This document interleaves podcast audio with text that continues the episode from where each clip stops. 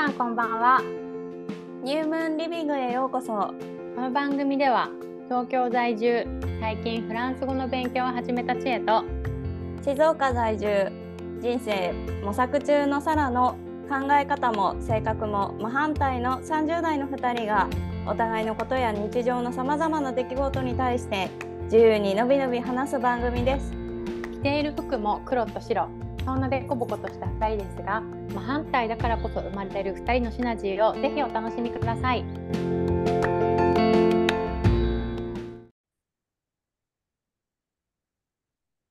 はいこんばんは、はい。はいこんばんは。はーい。今日もお元気でしょうか？お元気です。毎回なんかこの入りになるよね。どうしてもね。お元気ですか？お元気ですか？そうそうんうんう。えっ、と、うんえー、なんだっけ？え？あ、そうそうそうつそやき？話そうそうそう。話そう話そうか。そうね。そう、なんかね、今日ね、あの、話そうと思ってたことが私から一つあって、うんうん。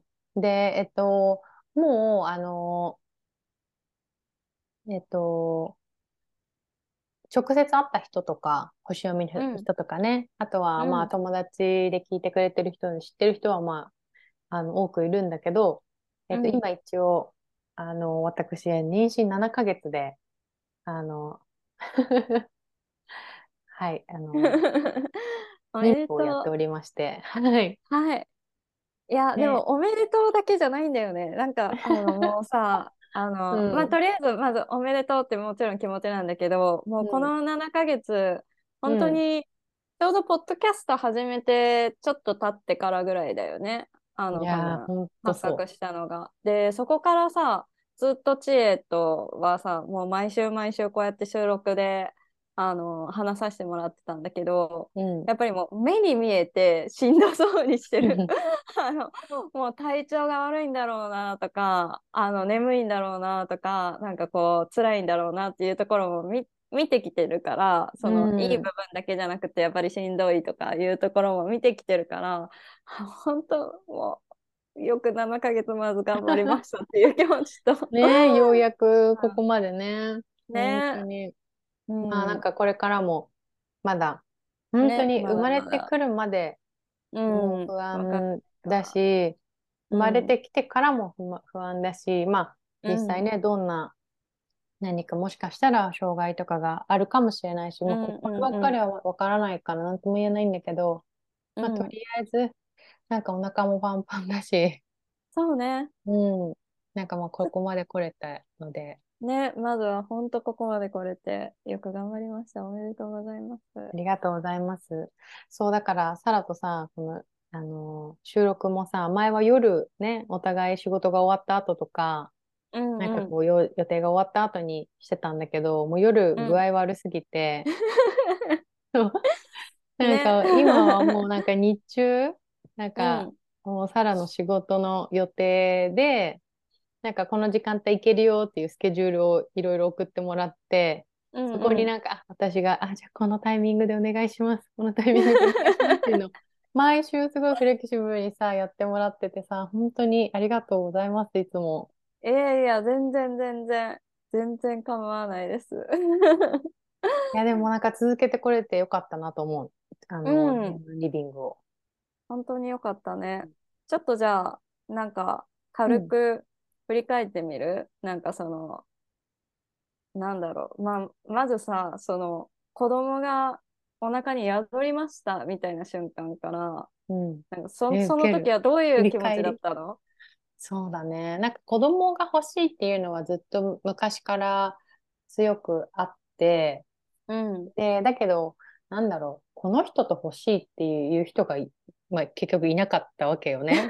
申し訳、申し訳ないんだが、なんか、うんうん。そう、なんかね、20代いろいろ恋愛して、いろいろなんか出会って、ね、いろんな人、いろんな年齢、いろんな、まあ、国籍の人をこう、うんうん見てきてるけど、なんかこう、うん、だけど、まあ、それで結局、今、あのね、マークさんと知り合って、お互い子供が欲しいっていうのはすごく強くあったから、うんうん、最初からやっぱりそういう話はしてて、うん、で、あとはなんか、まあ、どう、どのタイミングかっていう感じだったんだけど、うん、で、年齢的にも私が今この夏で34になったんだけど、うんうん、そろそろさ考えるじゃない？なんか、タイムリミットも近づいてきてて、35歳っていうところがね、ま、ね高齢出産ってそうそう。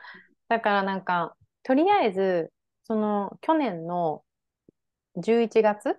違う12月、うん、ほんと年末に、とりあえず自分の体を全部一回調べたんだよね。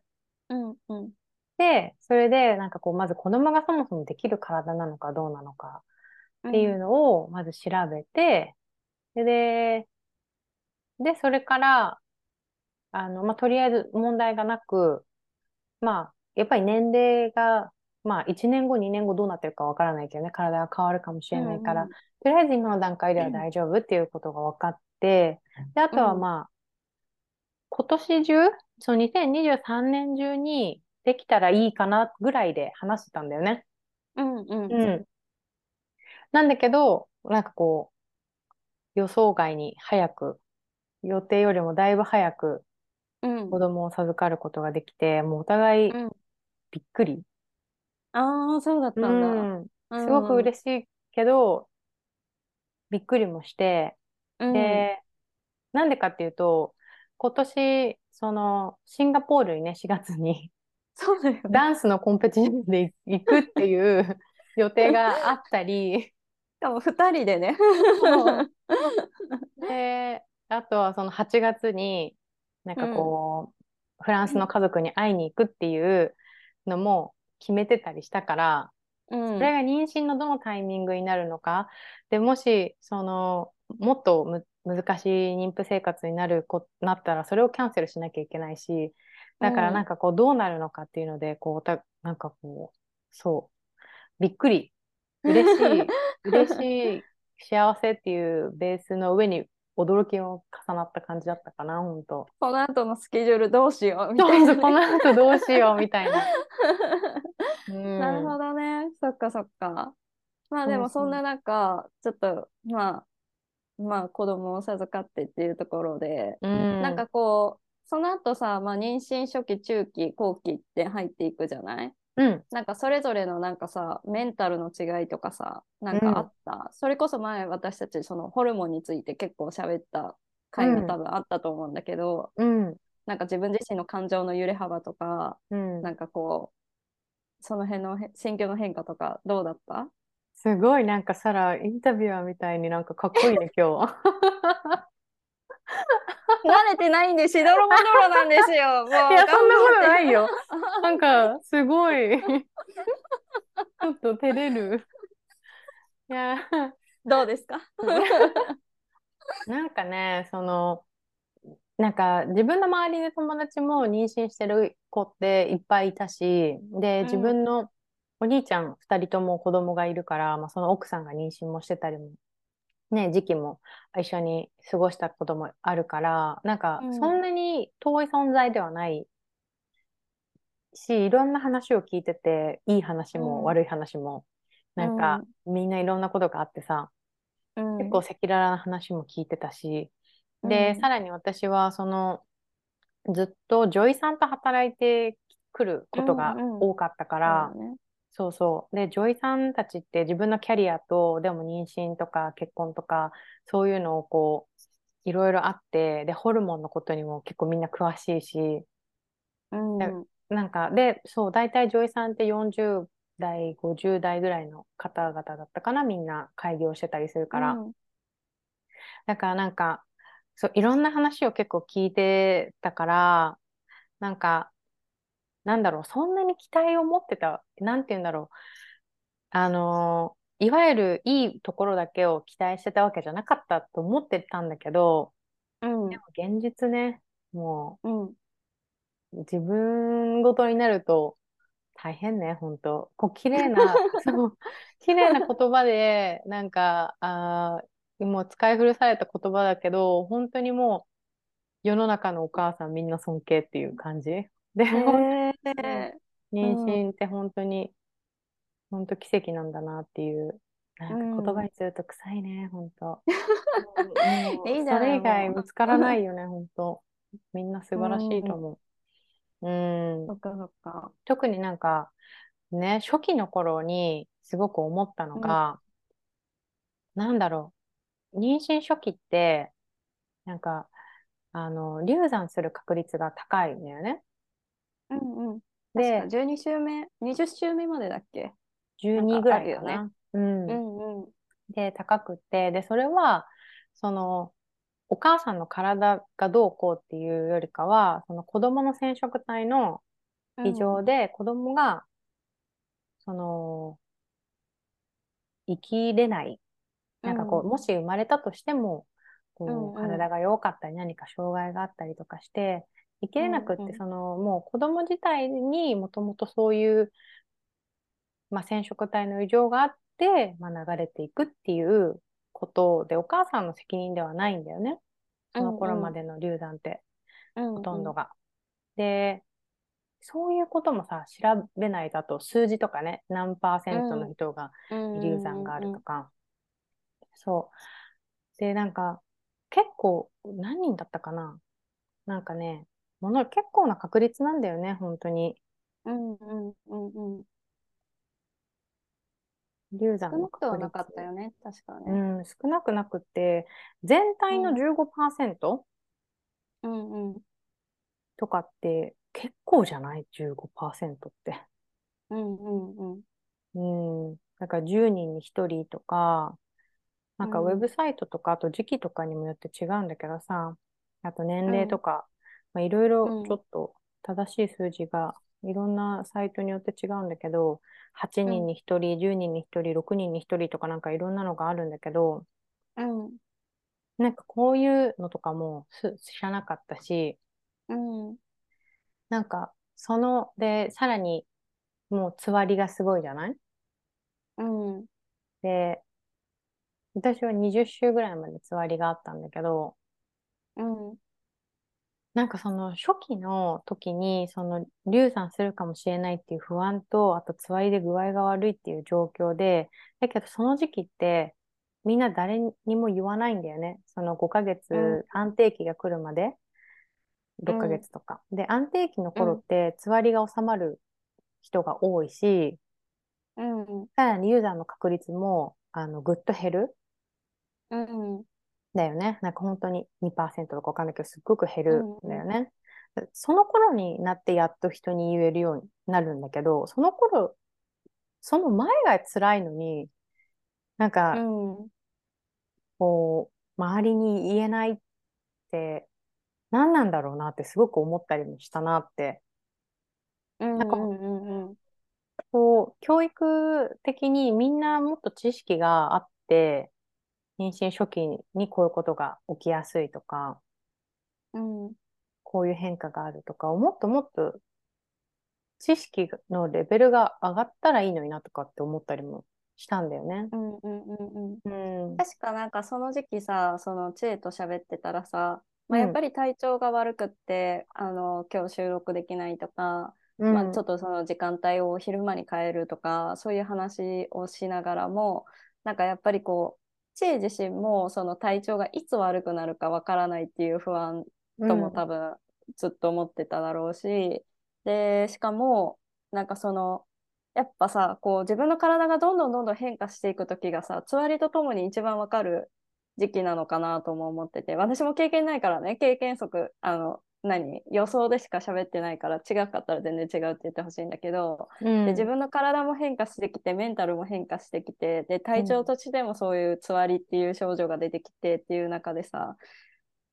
でもこの一番辛い時はやっぱ人と共有できないってすごい大変だなと思ってなんかそこはやっぱりさ、うん、なんかあのもうしんどいからちょっともう今日はスキップとかあの仕事とかでもね言えたりだとかさ、うん、なんかこうメンタル的にもどんどん変わってきてるところをあのなんかこうサポートしてもらえるその支え合ってくれるような人たちがもっと周りに増えていったらなんかもうちょっとこうどどんな妊婦さんも楽にもうもうちょっと楽に。多分しんどいのは変わらない 変わりはないからあのね過ごせるんだろうなって思うんだけど難しいよねほんとね。なんか。難しいと思う。でなんかそのもっと本当にみんながちゃんとした知識を持っていれば、うん、こう対応も違うだろうしなんかこう、うん、傷つくようなことも言われないのかなとも思ってなんかネット見てたらねなんかその、そのすごい初期の頃って、その流産する確率が高くって、で、うん、まあ本当に普通に、まあ結構経験してる人も多いみたいなんですね。で、そういう人の中には、周りから何したの？とか、あなたの、うん、あなたのせいで流産したんじゃない？的なことを言われる。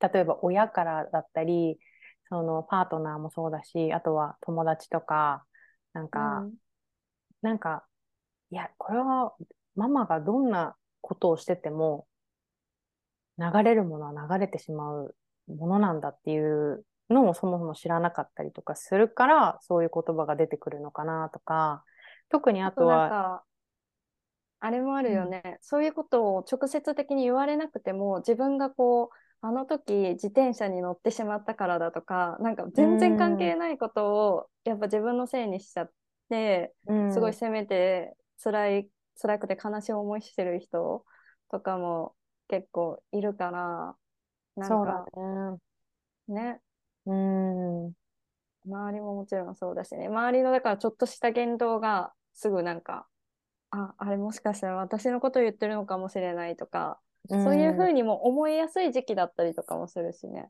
そうだね。なんかネガティブになりやすい。もう体調がさ、悪いとさ、そもそも元気じゃないと、ネガティブに考えやすくもなるしね。うん、で、さらに今さ、その年齢が、あの、ウイさんの年齢が上がってきてて、うん、より、その、なんだろう、35とか40とかってなっていくと、よりもっと流産する確率が高くなっていくわけじゃない、うん、だから一生懸命頑張ってさ、子供欲しいと思って頑張ってる人たちに、そういうことがもっと起きてることはよくあるわけじゃん。うん、なんかそういうのがもっともっと本当にみんな、その男の人も女の人も、うん、なんか本当そうだね。うん。女子もね、男子だけじゃなくて、うん、みんなが本当に知識レベルが上がったら、まあその初期の早い段階でも別に周りにも言えるし、うん、必要なサポートもお願いできるようにもなるだろうし、うんうん、その本当に教育って大事って思ったんだよ。でも、なんかそういう、そこが、そう、でもそこでね、すごく、そう、もやもやしたし、うん、なんなの、こんな辛い時期になんか黙ってなきゃいけないし、まあ、私のつわりよりもね、もっと大変な人もいっぱいいるから、うん、比べられないんだけど、うん、でもなんか、かといってやっぱり流れやすい時期で、その、早い段階で、例えば5週、6週、7週、8週っていう、その本当に初期のつわりが始まりましたぐらいの時に、周りに言ってね、その、安定期までの間に流産してしまった場合、またその、子供ができましたっていう報告の後に流産しましたとも周りに伝えなきゃいけないわけじゃん。うん。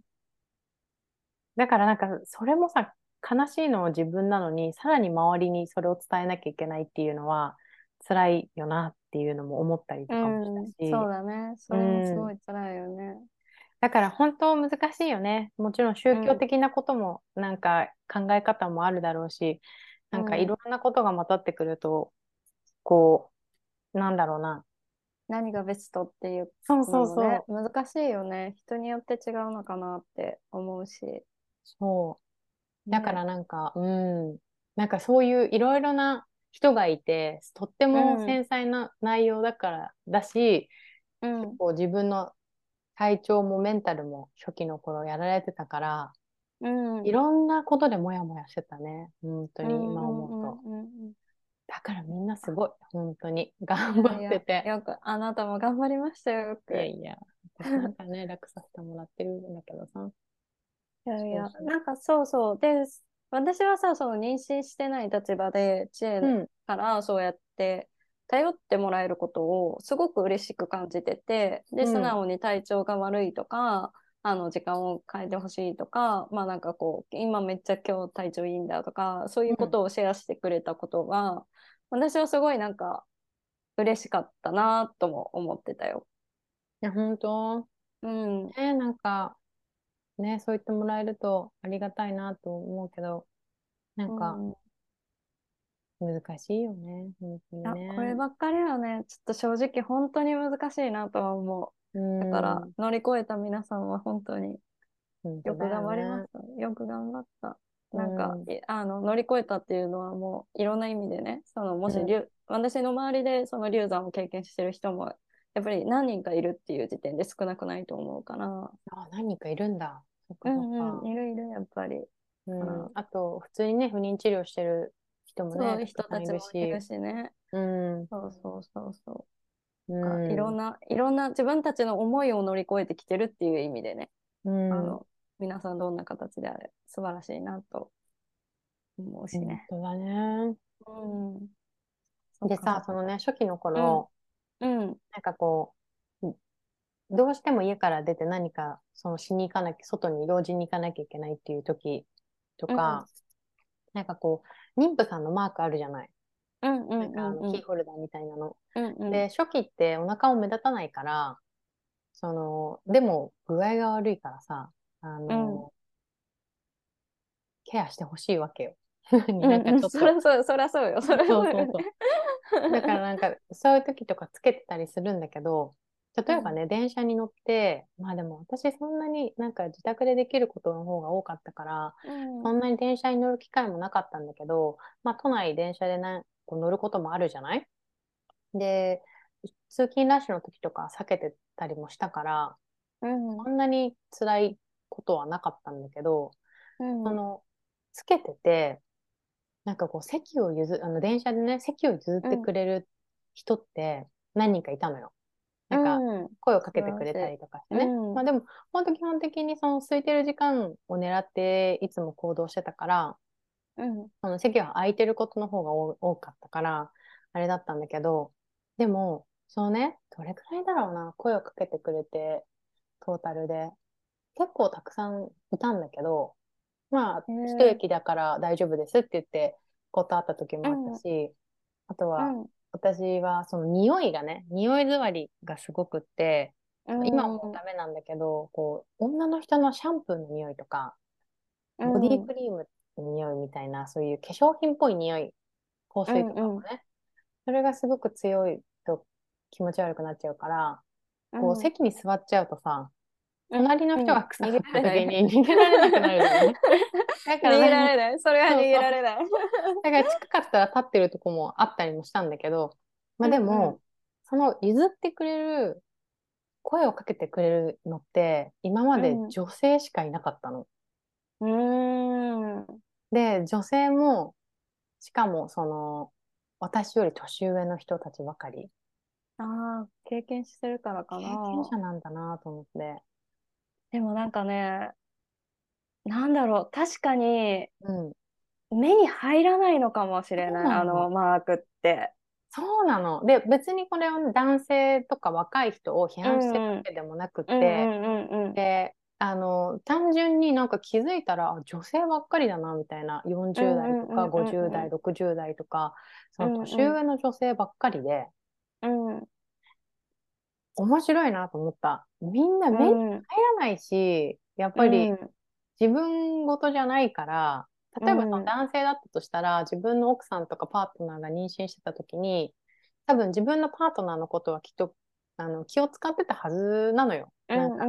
ね、席自分は立ってるから座りなよとか荷物持ってあげるとか、うんうん、みんなねきっとそれなりにこう男性も優しくやってたと思うんだけど自分は妊娠してないから、うん、結局やっぱり奥さんのその妊娠期間が終わったら多分こう忘れていくのかな、ね、また目目に入らない存在になっていくんだろうね。意識が向かない先っていうか。うん。なんかそれがさ、面白かったの。なんか確かにね。女性ってやっぱり経験してるから気づくんだなって。うん。そう。そんなことも思ったりもしたかな。うん。うん、でもあると思う。でもフランスに行ったら行ったで、なんか、うん、あれなんだけどね。あの、男性もみんな優しかったんだけどね。本当によかったね。みんな優しくしてもらえて。そうそうそうそれはなんその差は何だとちょっと思ったりもしたけど、まあまあまあ。んうんうんうん。うん。そっかそっか。ううん。そっからさ、またまあ中期とかになったらお腹がどんどん今度は膨らんでいくじゃん。体の変化がさ、ん。その見た目として次は出てくるじゃない？うんうん。なんかその辺に関してなんかどうだった？自分のお腹がどんどんどんどん大きくなったりとか変わっていくことに対して。そうね。体重いよね、本当に。重いか、そうだよ重いね。よねもう一人人間抱えてるもんね。うーん。重いよね。なんかその赤ちゃんが動くのとかもさ、うん。感じられるんだけどさ、うん。なんかその、胎動ね。なんか最初の方はお腹の中になんかメダカとかがいるイメージだったの。うーん。なんかこうメそんダカがなイメージ、があるんだ。なんか動きとか、なんかイメージでね。まあ多へ分、え羊水とか面白い水もあるっていうのを、まうんうんあ普通に、こうなん、知識としてあるからうんうんなんだと思うんだけど、なんかイメージとしてはメダカが、なんか、うんぴょこぴょこってこう動いてるみたいな。とか、金魚とかね、へーちっちゃい金魚うとかうんうんうん。そう。で、最近はなんか、うんなんか、わかんない。鮎ぐらい？魚なのまだ。なんかまだずっと魚なの、私の中で。あれ何月生まれだっけ？えっと、12月に生まれる。あ、12月か。ああ、うんいやいや、3月ぐらいだったらあれかなと思って。魚、うん、魚だなと思い。魚座じゃないよ。そうだったね。うん魚なんだ。面白いね。なんかね、動き方がなんかさ、なんか魚みたいなイメージでさ、へえ。鮎ってどれぐらい？これぐらい？鮎ってでもまあまあ大きくない？まあまあ大きいい。よね。でも、まあまあ大きい。まあ中ぐらいぐらいのそうね、鯉じゃないや。鮎か。鮎。うん。で、でも鯉じゃないなっていう。鯉ほど鯉はでかすぎるるね。なんだけど、なんかもうちょっとしたら多分この手とか足とかが分かってくるようになると、魚から人間になってくれるんじゃないかなとは思うけど。なるほどね。うん。そっかそっか。え、よく言うさ、その食べ物の好みとかさ、そうん。のこれだけがなんか急激に食べたくなるとか、なんかそういう変化みたいなんてあった？今までで。うん。酸っぱいものをね、ずっと食べてた。つわり中はね、なんかもう食べた、食べたいけど食べたくないみたいな感じだったから、ずっとオレンジジュースとか、レモネードとか、フルーツとか、トマトとか、うんうんちょっと酸味があるもうのんうん。をずっと、今もそれは続いてるけど、うんうん。あと私甘いものほとんど食べなかったんだけど、甘いものも結構食べたいってすごく思う時があって、へえ。そう。それがなんかこう、クリーム系っていうよりかは、和菓子、うんなんかどら焼きとか大福とか。そっちなんだ。食べたくなっちゃってさ。へえ。そう面白うん。クリームも好きだけどね、なんか、い。うん。そうそう、そういうのもあったかな。で、なんかそうんのつわり中はお肉とか魚とかがダメで、ほぼベジタリアンみたいな生活をしてて、うん。そうそうそう。今はね、もうちょっといろいろ食べれるんだけど。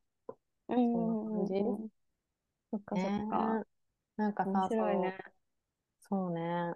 なんかいろいろやっぱりその、それでさ、その妊娠期間さ、メンタルもさ、ホルモンと一緒にこう、すごいアップダウンがあるわけじゃない？うんその時もさ、でもね、なんかこう、こう、マークさんとコミュニケーションを取らなければいけないわけじゃない。分かってもらうんわないといけないし、伝え、うん伝えないと分かってもらえないし、うんうん。NVC やってて本当よかったなって思う。あ、そうなんだ。そう そっかそっか。そう。まだまだ難しいけどね、なんかう、んうんうん伝え方でもないけど、うん。うん、どれだけ自分に共感して、相手に共感して、こう、独りよがりにならないで、できるようになる。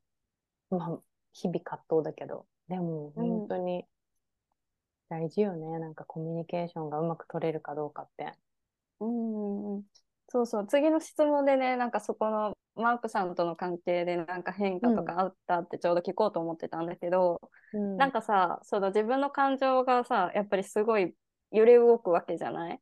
なんかそれに対してはどういうふうに2人で一緒に対応してたのかなと思って。うーん。うーん。どうしてたんだろう。でもなんか、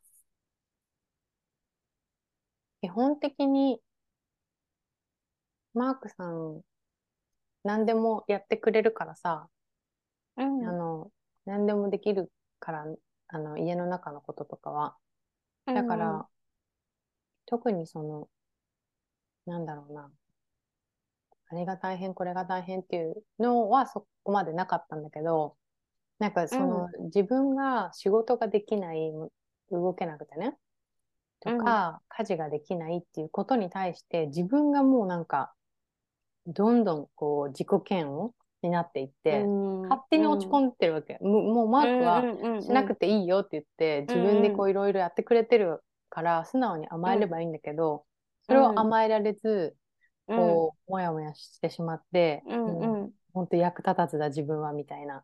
うん、そそれは結構、あのきつかったかな。具合悪いし、役立たないし。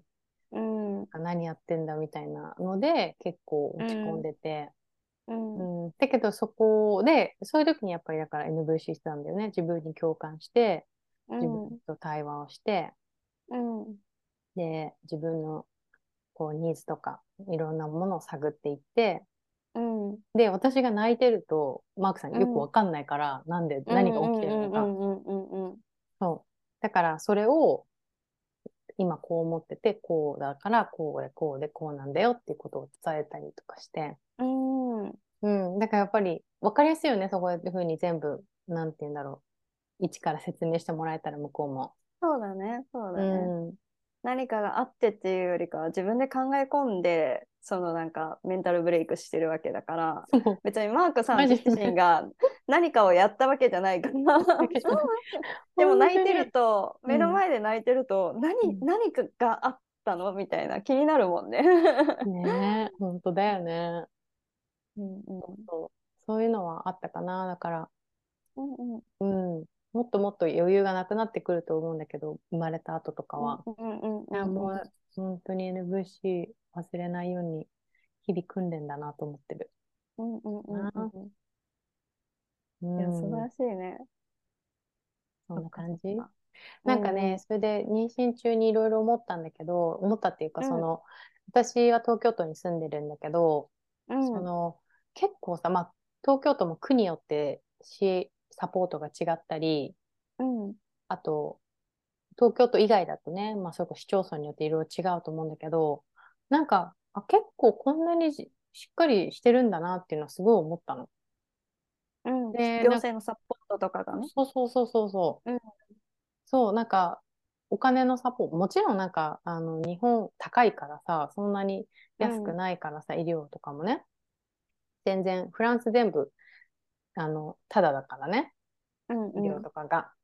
それに比べるとあれなんだけど、でもやっぱりお金のサポートがあったり、なんかこう、物のサポートがあったり、なんか東京都からは生まれる前に、なんか5万円分ぐらいのものがあって、生まれた後に10万円分ぐらい、東京都からがあって、さらに私の住んでる区、うん、あで、生まれた時の出産一時金、これは東京都かな？ちょっとわかんない。保険？国民うんうん、わかんない。そこからもなんか50万とかが出るのかな？東京都。うん、あれ？ちょっとこれもわかんないんだけど、とか。うんうん、で、あとはその住んでる区からも、なんかこう、こういうサポートがあります、こうですとかっていうのがいろいろあって、まあ、その分ちょっとこう、なんだろう、手続きとかやらなきゃいけないこととかあるけど、うん、うん、でもなんかこうみんなさ、なんか病院もそうだし、区のサポートとかで助産師と話す機会があるから話してくださいとか言って、うん、こう一人で寂しくないですか？とか、さあの家族のサポートありますか、とか、うん、なんかね、結構いろいろあるんだなと思った。なんだろう。それはいい気づきだったね。うん。なんかそういうのもね、なんかほら、子供、少子化問題でさ、いろいろ、うん。なんか国の対応が悪いとか、都の、なんか、県とか都の対応が悪いとか、なんか、いろいろな話もあるけど、いいところもみんな知った上で、そういうとこ批判してんのかなとか、なんかこう、全部をみんなもっと知るべきだなとも思ったりしたよね。もういいとこだけじゃなくて、うん悪いとこもすべてね。うんうんうんうんそうそう。結構すごい、あの、頑張ってると思う、日本。それなりにそっ。かそっか。まだまだ、うんまだまだだだろうとところもたくさんあるんだろうけどね。うん、そうだね、そうだうね。ん。そっかそっか。はい。なんかそんな感じでした。うん。